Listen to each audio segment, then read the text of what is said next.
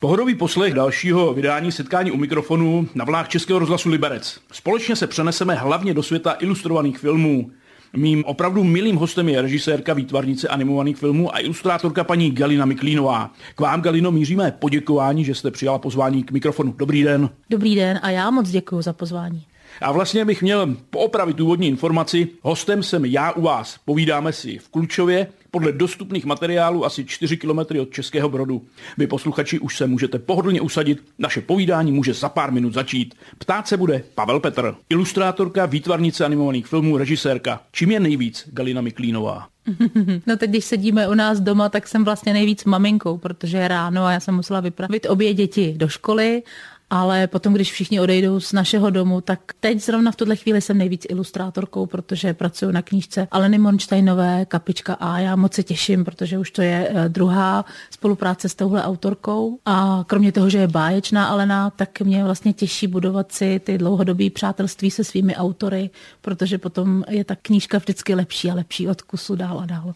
Vy jste zmínila, že jste vypravila děti do školy, takže doma taky režisérka? Ne, ne, ne, ne, doma není nikdo prorokem, se říká. Že Já myslím, že muž i já jsme tak vyrovnaní, co se týče výchovy dětí, ale někdy jsem přísnější možná, nebo nevím. Museli jsme se zeptat dětí. Pojďme k vám, každý z nás asi v dětství kreslil, nebo si kreslí. Někoho to baví víc, někoho míň. Kdy vás to začalo bavit tak, že jste začala uvažovat o tom, že právě tento obor budete studovat? No tak já jsem to měla jednoduché, protože na těch miskách vach byla že jo, matematika a čeština, dějepis a kreslení a matematika, chemie, fyzika mi vůbec nešly.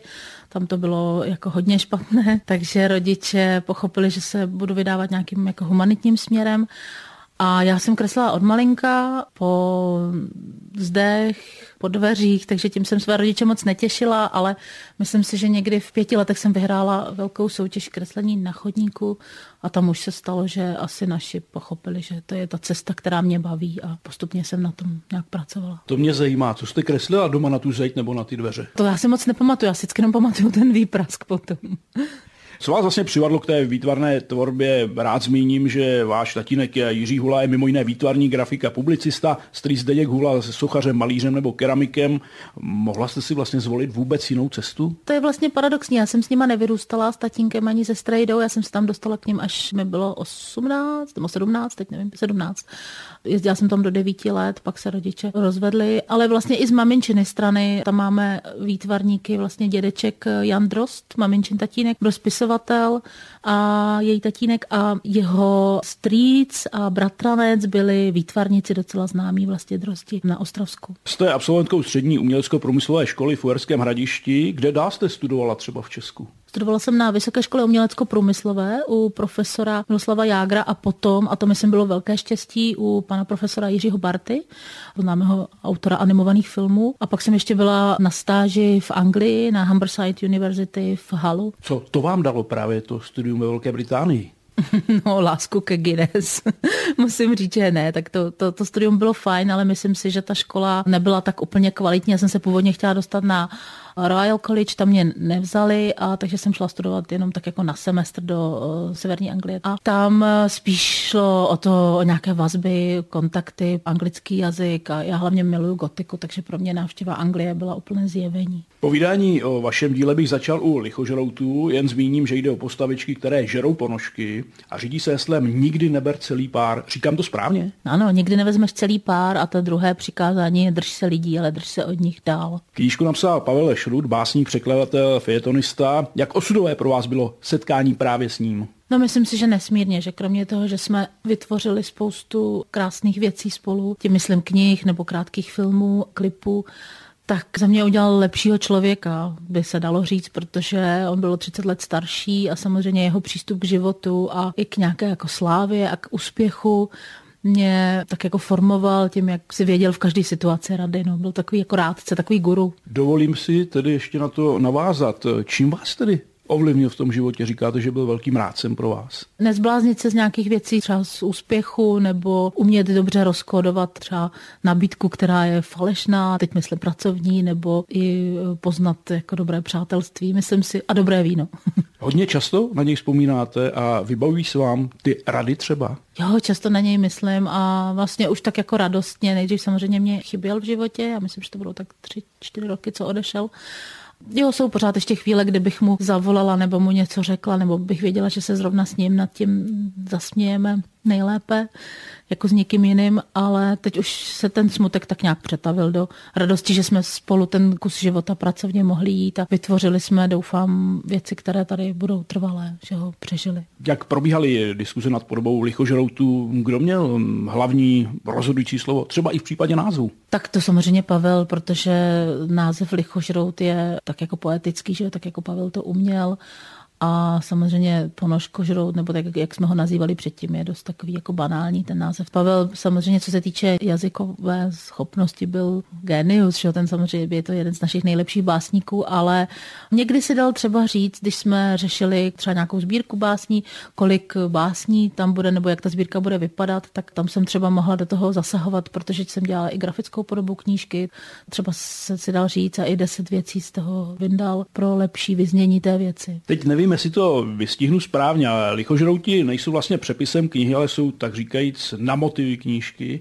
O přepisu jste nepřemýšleli? Samozřejmě by se to navízelo, ale ta kniha je tak literární a těch cest, těch odboček v tom textu je tolik, že se vlastně scénář nedal udržet v kompaktním celku, takže jsme museli jít úplně jinou cestou. Než ten film vzniknul, tak jsme měli asi 17 námětů a 10 verzí scénáře, že opravdu jsme obrátili lichožrouty na ruby a zase zpět, aby jsme vůbec ten film postavili. Filmový divák vidí pochopitelně tu konečnou podobu. Jde do kina, usadí se, ale jak dlouho se ten film vůbec připravoval, jak dlouho se točil, protože to asi byla neskutečná doba. V českých podmínkách to samozřejmě trvá díl, to by mohli kolegové tvůrci vyprávět, protože samozřejmě nemáme ty zkušenosti a taky nemáme peníze a vlastně děláme to tak po svém, po Česku.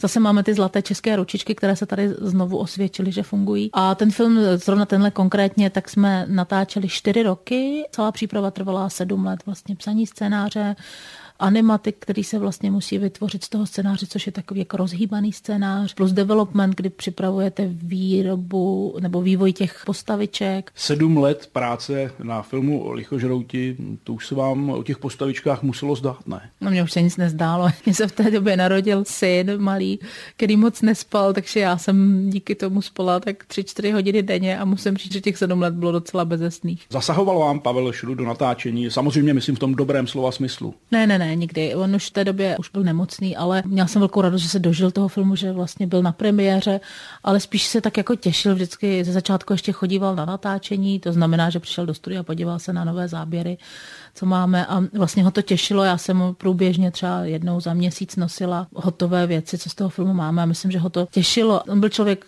který miluje slovo a byl mistr slova, tak já myslím, že ho ten film těšil, měl radost, že taková věc vzniká a vznikla ale pořád si myslím, že pro něj byla důležitější ta knížka. Jak moc se používaly digitální technologie a do jaké míry je film poctivou animací? Zmínil bych to hlavní, v knize jsou lichožrouti černobílí, ve filmu jsou barevní. A jak se tvořil ten charakter jednotlivých postav? V knize jsou černobílí, protože vlastně tam jsem potřebovala vytvořit ten neviditelný svět. Všechno kolem je barevné, tam oni jsou černobílí, protože lichožrouty může vidět jenom člověk, který je velmi osamělý, takzvaný lichoň.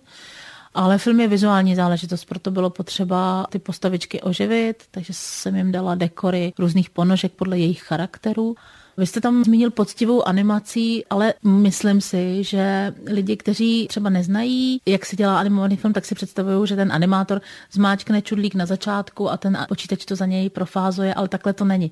Ti animátoři vlastně pracují skoro jako na loutkovém filmu, že si představíte, že by nanořili ruce do počítače, kde je ta kostřička té loutky a vlastně pohybují tou figurkou úplně stejně jako na place, jenom je to v tom počítači. Mimochodem, kolikrát jste pak viděla film Lichožrouti? No, asi 300 krát. Je fakt, že mě už nikdo nepotěší, když mě někdo chce říct, pojď u nás dneska bude promítání lichožroutu pro děti, můžeš jim k tomu něco říct, tak pro mě je to práce. To já opravdu už jako to nechci vidět. Když jste ho ale viděla poprvé na premiéře, ten film, samozřejmě předtím už toho musela zhlédnout, s jakými pocity člověk prožívá tu premiéru, je hodně zvědavý na to, jak bude publikum a hlavně to dětské reagovat. Já jsem se teda hrozně bála, aby to diváci přijali, zároveň ta premiéra byla velkolepá, což teď už se asi v době po covidové nebo covidové lidem vůbec nebo tvůrcům nesní, protože my jsme měli naplněných osm sálů a opravdu ta delegace přebíhala ze sálu do sálu. Já už jsem pak vůbec nestíhala si nic myslet, ale měla jsem úžasný pocit, že to mám za sebou a že to šlo do světa, že se to povedlo. No a že se toho Pavel dožil, to jsem měla taky radost. Hlavně pracujete pro děti, tak čím vás inspirují? A je to také proto třeba, že ty děti jsou nejvděčnějším publikem a že se nepřetvařují třeba při tom, když něco vidí? No, já myslím, že děti se nepřetvařují a tím právě ale nejsou nejvděčnější publikum. Já myslím, že oni vám právě řeknou, co si myslí a když se jim to hodně nelíbí, a já s dětma moc nepracuju vlastně jako s dětma, já, pro mě jsou to partneři, právě kteří si neberou nějak servítky a kteří vám to všechno prostě naloží, jak to je.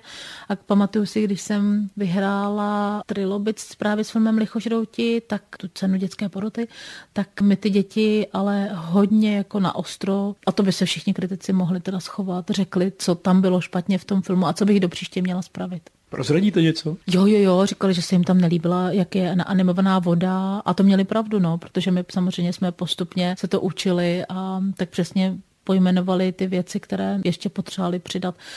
Je to těžký, protože vy máte vedle sebe Pixar a Disneyho a tyhle ty konkurence, kde vlastně ten film, třeba když se díváte na titulky, tak tam má 400-500 lidí a na tom u nás pracovalo na tom našem filmu 25. Máte i doma své kritiky. A teď já to uvedu eh, na jednu věc. Měl jsem to štěstí vydat dvě pohádkové knížky o vláčkách a pro mě největším kritikem byl syn Matyáš, který vyrůstal a věděl jsem, že když mu něco přečtu a jemu se to nelíbí, takže to je špatně, že to musím předělat. Jak je to u vás? Já z principu svým dětem ty věci neukazuju, protože si myslím, že jak je to moje profese. Myslím si, že jim do toho nic není. Abych byla upřímná, že vlastně já musím být ta, která je s tím spokojená, když ta věc jde takzvaně z domu, když jde ode mě, že já musím vidět, že je takhle v pořádku. Takže spíš já už jim potom předkládám ten konečný tvar a buď se jim líbí nebo ne. Ale spíš teď se mi stalo párkrát, že dcera měla kritické poznámky, ale dceři bude 15. K tomu, jakým způsobem zdálo se jí, že hodně měkce jednám třeba s grafikem, který mi dal práci, která mě se nelíbila. A říkala mi, maminko, dřív si byla jako drsnější, teď se mi zdá, že jdeš tak jako v rukavičkách na to, musíš zase se vrátit k tomu původnímu, protože vždycky, když to uděláš takhle jako razantně, tak dosáhneš svého a pak si spokojená, tak takhle. No. Jen odbočím, prý se strašně divila dcera, že za vámi přijede sportovní redaktor točit rozhovor. no právě, měli z toho hroznou legraci. Jako, ale to neznamená, že bych jako nesportovala, ale jsem tady prostě v rodině za bambulu, no, která sedí u stolu a kreslí, ale není to pravda, ale že jezdím na kole a tak vůbec plavu. Vrátím se k lichožroutům, získali řadu ocenění, které z nich je pro vás nejcennější a dá se to vůbec vybrat, dá se to říct? Asi ne asi se to nedá. Mě vlastně, eh, víte co, ceny jsou fajn, ale mě vlastně vždycky potěší, když mě třeba ještě teď po x letech, ten film je venku pět let, si myslím, napíše někdo, je, my jsme to viděli, někdo nám říkal, že to nebylo hezký, nebo že se mu to nelíbilo a my jsme se na to konečně teď podívali na ten film a jsme nadšení a pouštíme si ho třeba celý víkend. Tak to je vlastně to, co mě potěší nejvíc. Když je to někdo úplně cizí neznámý a má ještě tu energii, že mi napíše, tak to mě potěší. Mimochodem, doma se vám ztrácejí ponožky nebo ne? No pořád, pořád. To jako, to je, ale tak to by bylo trapné, že kdyby ne. Animovaný film eh, představují ve světě třeba filmy Já padou, Shrek nebo třeba Mimoňové. Dá se třeba porovnat dílo z produkce amerického studia Pixar s tím vaším? Předpokládám, že ve vašem případě je to daleko menším počtu lidí, kteří jsou pod konečným dílem podepsáni. Tak to určitě a je to, jak už jsem zmínila, je to i o jiném eh, rozpočtu a to velmi jiném rozpočtu a je to i o jiných zkušenostech, protože my opravdu si myslím, že jsme velmoc, nebo byli jsme velmoc, co se týká animovaného filmu, měli jsme ty zkušenosti a tenhle ten film byl třetí, který se touhle technologií u nás v republice dělal a tak samozřejmě ty zkušenosti jsme museli si načíst, najít, ale určitě jsme jich neměli tolik, jako má Disney a Pixar, kde se soustředují lidi z celého světa. Proto jsme ale taky třeba zvolili, nebo já jsem zvolila tu metodu, že veškeré ty objekty ve filmu Lichožrouti jsou ručně pokreslené, což mě teda všichni milovali, protože to bylo ohromná práce navíc, ale myslím si, že se osvědčila. Dokážete se podívat třeba na film z produkce třeba toho Pixaru, nebo je to pro vás i nějakým způsobem inspirace, nebo a dokážete se na to podívat jako běžný divák, nebo jenom profesně? Tohle umím, já Pixarovky mám moc ráda, Disneyovky taky, to jsou moc pěkné věci a vždycky mají skvěle vystavěný scénář. Vždycky vlastně si myslím, že bychom se měli pořád od nich učit, že je to krásný scénář, ale na co se neumím podívat bez toho, aby mě nebolely ruce, tak jsou filmy mých kolegů. Když teď vlastně nedávno jsem viděla nějaký animovaný film celovečerní, tak já tam prostě vidím jenom tu práci a to všechno zatím a neumím se od toho oprostit. No. V Lichožroutech jsou hlavními postavami ponožky, ve večerníčku o Kanafásku to byla peřina. Proč třeba věci denní potřeby? No, protože je všichni znají. To je vlastně strašně jednoduchý klíč. Mně přijde, že to, co znáte, tak s tím se dokážete stotožnit a když se potom ta věc denní potřeby posune do třeba o level jinám, do nějakého světa fantazie, tak pořád jste schopni tomu rozumět, ale dostáváte se malinko jinam. No. V současné době hodně spolupracujete s Evou Papouškou, ilustrovala jste její cílovníky, Kosprda Telecí, Vombata Jirku a nejnovější Sáru Kalamitu. Eh, jaká to je spolupráce? Je sebou je to moc fajn, my se známe leta. My jsme vlastně spolu začali dělat večerníček o Kanafáskovi, to nás seznámila naše společná kamarádka, dramaturgyně toho večerníčku Katia Krejčí to je 25 let, 20 let, no nevím, 20 let třeba, tak jsme byli obě mladí, měli jsme nějakou představu, co všechno uděláme, co všechno dobydeme, no a teď myslím, že tak to bylo moc fajn, protože jsme měli takový tah na branku a teď za těch 20 let jsme se uklidnili, víme, co chceme, víme, kam chceme jít a myslím, že ta spolupráce je ještě kvalitnější. S Vombatem Jirkou se vám teď na podzim podařilo proniknout na britský a velšský dětský knižní trh. Jak moc je to obtížné? Potřebujete třeba dobrého agenta, nakladatele? Tohle je opravdu obtížné, protože ani lichožrouti, kteří byli přeloženi do 17 jazyků, se do anglosaských zemí nedostali. Takže tam to samozřejmě byl úplný zázrak a ten eh, nakladatel velšský, který vydává v Anglii i ve, ve Velsu, se do toho opravdu zamiloval, do toho Vombata. Byl nadšený těma ilustracemi, což mě samozřejmě moc potěšilo těšilo tím nápadem, který vymyslela Eva, tak já myslím, že to byla taková opravdu třešnička na dortu pro tuhle knížku, protože my už teď chystáme čtvrté pokračování Vombata. Pan nakladatel řekl, že si u nás objednává páté a šesté, takže my jsme úplně nadšený, že se mu to líbí a teď se mu to podařilo prodat do Norska, takže jsme rádi. Samozřejmě dobrý agent je vždycky dobrý. Dřív tady českou literaturu dětskou málo kdo zastupoval, kromě nakladatelů, kteří si to prodávali sami, ale vlastně jako agent tady nebyl. Teď se to trošku zlepšilo, ale úplně upřímně o českou literaturu zase takový zájem venku není, takže když se to podaří, tak jsme fakt šťastní. Zmínili jsme Vombata Jirku, asi by to chtělo přiblížit. Co je to vlastně za zvířátko? To je australský medvěd, je to vačnatec, je to takové zvíře, které vlastně žije v noci, hrabe si nory a co je na něm jako půvabné, tak on kaká hranaté bobky. Je to vlastně jediný zvíře na světě, které kaká hranaté bobky. A musím říct, že tím letím, že my vždycky dostáváme všechny děti na besedách, protože někdy to čteme čtvrtákům a když ty paní učitelky říkají, jako pro čtvrtou třídu byl drbuch, no tak jestli myslíte, no tak můžete. A vždycky to má úspěch. Jo. Vždycky, protože prostě hranatého vínko to jako to vede. Jak jste přišli vůbec na tohle zvířátko? Co vás inspirovalo? Já se přiznám, že já jsem ho neznala, když mi Eva poslala ten text, takže to bychom se museli ptat Evy, ale chtěla žít venku, její dcera žije v Anglii, chvíli žila v Americe, takže ta se vlastně zajímá o tyhle ty anglicky mluvící země, tak myslím takhle přišla na Vombata. Diskutujete s autory nad podobou ilustrací nebo máte volnou ruku? Mám volnou ruku. To málo kdy mi někdo říká, jak to mám nakreslit a když mi to řekne, tak mě úplně jako zmrazí, takže z toho nic moc není.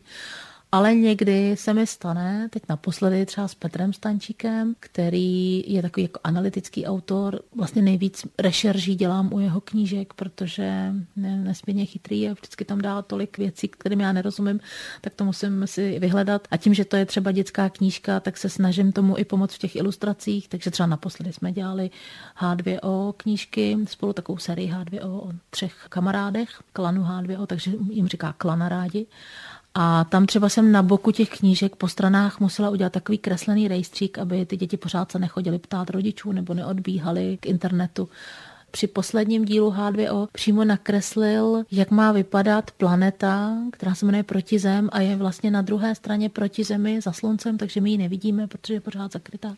A ta vypadá jako žloutkový věneček. A on mi na maketu takového toho polystyrenového věnečku, který se používá na věnce na hrob, mi nakreslil technicky, jak má vypadat ta planeta proti Zem abych to jako nespletla, abych přesně věděla, kde jsou hory a kde jsou nížiny, protože to měl nějak hodně jako vymyšlené, kde je přitažlivost zemská tady na téhle planetě a kde není, protože samozřejmě, když je to ten věneček, tak ty póly jsou jinde a chová se ta přitažlivost jinak. Co čtete v rukopisu nejdřív? Začátek, prostředek, konec, anebo od začátku do konce vlastně to pročítáte? Čtu to od začátku do konce, aby mi to dávalo smysl, ale hlavně, když to čtu, tak musím mít absolutní klid a už mám u sebe skicák. Protože když čtu poprvé, tak já říkám, že jsem takový lakmusový papírek, který se do toho textu zanoří a nějak se obarvím. A já tu barvu potřebuji zachytit na papír. Vlastně potřebuji ten pocit a často jsou to skici, ke kterým se pak znovu a znovu vracím, když hledám eh, třeba přesný tvar toho, jak bude vypadat ten hrdina nebo přesnou jako podobu. Kromě Evy Papouškové jsou vašimi autory Marka Míková, Alena Monštajnová, Petr Stančík, ostatně to jméno už tady padlo. Všechna to jsou jména, která v české literatuře hodně znamenají. Jak vůbec funguje ta spolupráce s různými autory? Kdo koho jako první oslovuje? V případě Marky mi zavolala Marka sama, ale my jsme se potkali na nějaké mojí výstavě v Bratislavě a já samozřejmě jsem v devadesátkách šíleně skákala vždycky na zuby nechty a na dybu, kde Marka hraje na dívčí punkovou kapelu, já jsem to milovala, takže pro mě to setkání bylo úžasné a ona se tvářila, že je taky šťastná, že mě potká. A pak mi za rok najednou zavolala, jestli nechci ilustrovat její knížku, tak to mě potěšilo. Alenu Monštajnovou tu mě přidělilo nakladatelství, aniž jsem tušila, že jde o ní, protože mi omylem zapomněli poslat první stránku toho rukopisu, takže já jsem nevěděla, kdo to napsal ten text, jenom se mi líbil. No a Petr Stančík, toho jsem si tak jako vymyslela, toho jsem si přála. Ten mi přišel jenom tak z hůry, protože když si člověk opravdu něco hodně přeje, tak to přijde a já tomu věřím. A jednou jsem jela taková už unavená, že už nechci nic dělat. To bylo těsně po tom filmu, který jsem dokončila, po tom celovečerním. A říkala jsem si, no, ale kdyby někdo třeba zavolal, nemůžu přece nic nedělat, tak třeba kdo by, a hrál jsem takovou hru, kdo by to mohl být, a jela jsem tím autem a říkala jsem si, tak, koho mám ráda v té české literatuře, výborně, čtu Stančíka ráda, ten píše i pro děti, takhle jsem si to říkala. A opravdu zní to Neuvěřitelně, ale bylo to tak, za hodinu mi zazvonil telefon a volal nějaký pán a ptal se mě, jestli nechci ilustrovat knížku. Já jsem řekla, že ne, že si dávám pauzu. A on si tak jako podivil a říkal, vy se ani nezeptáte, o koho jde. A já jsem říkala, no tak to je vlastně neslušný, no tak se ptám se, o koho jde. A on právě řekl jméno Petra Stančíka a já jsem se málem nabourala, protože jsem si říkala, no tak takhle rychle jsem si to přála. No. Pojďme se u Petra Stančíka, u klanu H2O, jak říkáte, zastavit. Už jste zmínila, že to je o třech kamarádech a jejich neuvěřitelných dobrodružstvích. Dočkali se audiopodoby a načítal to Jiří Lábus. Měla jste možnost u toho být? Jak se dělalo právě s Jiřím Lábusem? Tak já jsem nebyla přímo na nahrávce s Jirkou Lábusem. Míváme takový soustředění s Petrem Stančíkem a s panem Lábusem a vlastně s nakladateli, že se potkáváme jednou za čas v kavárně a třeba točíme buď nějaký motivační videa, nebo si vůbec povídáme, jak bude vypadat křest, nebo ty věci budou vznikat. Ale na natáčení nechodím, protože vím, že každý čumil navíc je trošku obtížný a nechci rušit. A vím, že pan Lábus je absolutní profesionál, ještě víc než profesionál a ty knihy jsou skvěle načtený a vždycky se na to těším. No, Jiří Lábus je také člověk, který asi bez práce nemůže být, protože ten je zaměstnán stát 24 hodin denně. Já myslím, že 25. Kdyby to šlo, tak určitě.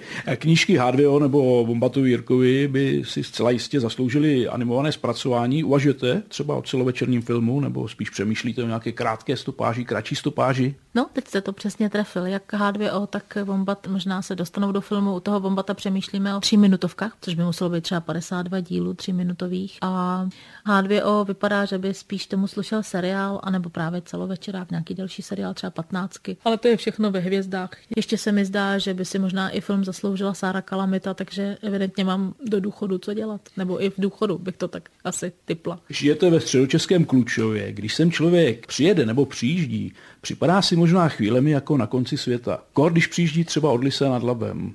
Máte podobný pocit nebo ne? Teď už ne, ale když jsme tady ten dům koupili, tak to byl úplný konec světa. Můj muž tomu říkal Kyselov, protože tady opravdu nikdo nikoho nezdravil a bylo to takový smutný a já jsem docela utíkala do Prahy.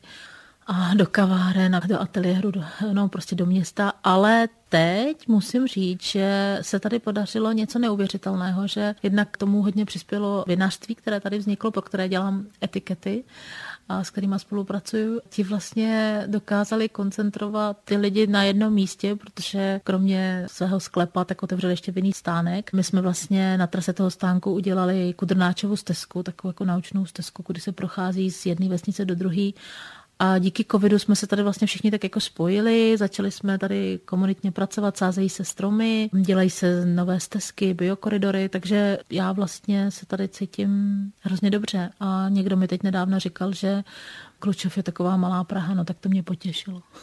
Zmínila jste Kudrnáčův stezku, tak kde tam je inspirace? Kdo to byl? Jaroslav Kudrnáč byl český archeolog a taky prý neuvěřitelně laskavý pán a já jsem ho bohužel už nezažila a byl to člověk, který vlastně objevil staré slovanské hradiště, jedno z nejvýznamnějších hradišť, které v Klučově v 9. století bylo. V 50. a 70. letech vedl právě Jaroslav Kudrnáč archeologický výzkum v Klučově a odkryli spoustu jako zajímavých věcí, vykopávek, napsal o tom ohromnou jako velkou knihu a myslím si, že pořád to místo je málo oslavované. Když jsme sem přišli, tak tam byly jenom cedule, pozor, chráněná památka kulturní a nic víc. A nám se zdálo ještě s kolegou Jirkou Hrabětem, což je novinář, který bydlí ve vedlejší vesnici, že je tady takový potenciál udělat něco víc pro ty vykopávky a pro to místo, které má ohromného genealoci a který tady prostě pořád je a máme ho tady. Tak jsme se dohodli, že obnovíme starou uvozovou cestu, že uděláme vlastně naučnou stezku z Poříčan do Klučova, z Klučova do Poříčan, přičemž na jednom konci bude ten vinný stánek a na druhém konci jsou ty Poříčany kostel, takže můžete jít z kostela k vínu anebo naopak. Taky jsme se dohodli, že vlastně sami neumíme moc číst cedule, že vždycky se nám zdá, že je tam moc textu, tyhle, že uchopíme jinak, jsou víc pro děti, nebo jsou takový jako dvouúrovňový i pro dospělí, i pro děti, ale je tam spoustu obrázků, jsou tvořeny takovou komiksovou formou a myslím si, že zatím z těch ohlasů se to povedlo. Chápu to tak, že teď už to máte obráceně, teď z Prahy utíkáte sem do klidu? No já paradoxně díky covidu jsem skoro do Prahy nejezdila. Já myslím, že to je teď příběh mnoha lidí, že najednou přestali jezdit do města a potom roce a půl zjistili, že jim tolik nechybí. No. Odjíždím do Prahy tak jako za odměnu jednou za čas, ale žiju už tady. No. Žijete ve starém domě, snad se neurazíte, ale který je vlastně vaším ateliérem, plno krezeb, náčrtů, loutek, figurek, lichožroutů. Jací jsou to společníci? Ti nejlepší. Já vlastně si myslím, že umím být se sebou sama, takže tihle ti němí společníci jsou tady jako ideální pro mě. Já jsem tady hrozně ráda sama, se přiznám. Utíkáte třeba mezi loutky a relaxujete v jejich společnosti? Já utíkám na zahradu. Já mám vlastně ráda zahradu, takže mě dělá dobře cokoliv někam přesadit, ustřihnout, okopat, vytrhnout, no, zasadit, zasít tak to mě těší. To je právě to, u čeho si vyčistíte hlavu, jestli to člověk vůbec dokáže. My jsme si začali čistit hlavu s takovou partou kamarádek tím, že jsme začali místo sezení u kafíčka chodit právě těma stezkama, které tady postupně vznikaly a které jsme jako iniciovali, že jsme si říkali, že mm, se nedalo nikam jít, tak jsme začali chodit a to už nám to zůstalo, takže je to třeba dvakrát, třikrát, čtyřikrát do týdne jdeme rychlo chůzí, já nevím, 10 kilometrů to si asi vyčistím nejlíp hlavu, protože já když něco pak dělám třeba na té zahradě, tak pořád myslím i na tu práci. Teda. A dokážete večer po té práci teda si třeba zapnout televizi a v klidu si vychutnat něco, pokud to jde samozřejmě. Teď už jo, dřív jsem chodila večer kreslit, protože jsem sova, mám ráda ten noční klid. Měla jsem pocit, že mě v noci napadá nejvíc nápadů, ale za těch 15 let, co mám děti, tak už jsem bohužel trošku jako předělaná sova. Já tomu vždycky říkám zmrzačená sova, která musí vstávat ráno.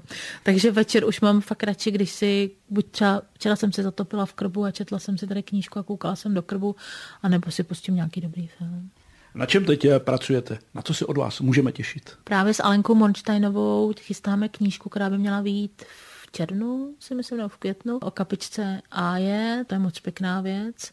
Potom s Petrem Stančíkem samozřejmě chystáme pátý díl H2O, ale taky tam máme spolu ještě malinkatou knížku o bagrech, protože můj syn, když byl malý, tak miloval bagry a zdálo se mu, že vyprávím úplně nesmyslný pohádky o bagrech, protože já jako žena jsem vždycky měla nějakou storku, jako že se bagr zamilovala, měl malýho bagříka a on byl úplně jako otrávený. A říkal, ale mami takhle ne, tak jsem si říkala, tak musím, to, to vypadá jako díra na trhu, musím požádat toho nejlepšího spisovatele muže, aby napsal příběhy o bagrech, tak opravdu napsal pro Jonáše pohádky o zlobových bagrech, tak na to se moc těším. Víte, jak u nás vznikaly pohádky o vláčkách? Asi kvůli Máťovi? kvůli synovi Matyášovi a vznikaly tím způsobem, že jsme hodně jezdili vlakem, teď už bohužel eh, ho to tolik eh, nebaví, nicméně on chtěl večer vyprávět, eh, co se přihodilo. Přeci jen člověk po té 50 nebo k té 50 už s tou pamětí to není tak nejlepší, tak jsem si říkal, proč to nesepsat, proč neudělat si nějaké poznámky a pak podle toho vytvořit ty pohádky. A strávili jsme s nimi spoustu večerů a jsem za to rád, i když samozřejmě mě mrzí, že teď už samozřejmě je to vzdálené, ale to je normální.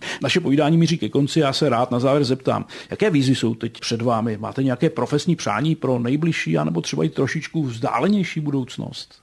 Já jsem vlastně si říkala, že jsem si všechno už zkusila, což ní tak hrozně odevzdaně, ale naopak je to svobodný. Vy když si řeknete, že už nepotřebujete udělat další celovečerák a další seriál a další knížku, tak vám to dává ohromnou svobodu a já vlastně teď chci jenom dělat s lidma, který mám ráda a věci, které mě těší a přinášejí mi radost. Takže nemám žádnou konkrétní přání, nemám žádné, ale tohle bych si přála, aby nám to dělalo pořád ohromnou radost. A potom samozřejmě těm čtenářům a divákům. Ještě na to navážu, protože vy jste zmínila u těch lichožroutů, že to byla práce na sedm let. Když teď za vámi někdo přijde a řekne, potřebujeme natočit nějaký film, tak budete o něm hodně přemýšlet, o tom nápadu a budete si dávat na stranu pro a proti? Jste neuvěřitelně moudrý. No to samozřejmě, jo. To je právě ono, že já už jsem odmítla spoustu nabídek, protože ta představa, že další film točím do 60 a další do 70 a pak nedej bože umřu, tak mě dost děsí, abych byla upřímná.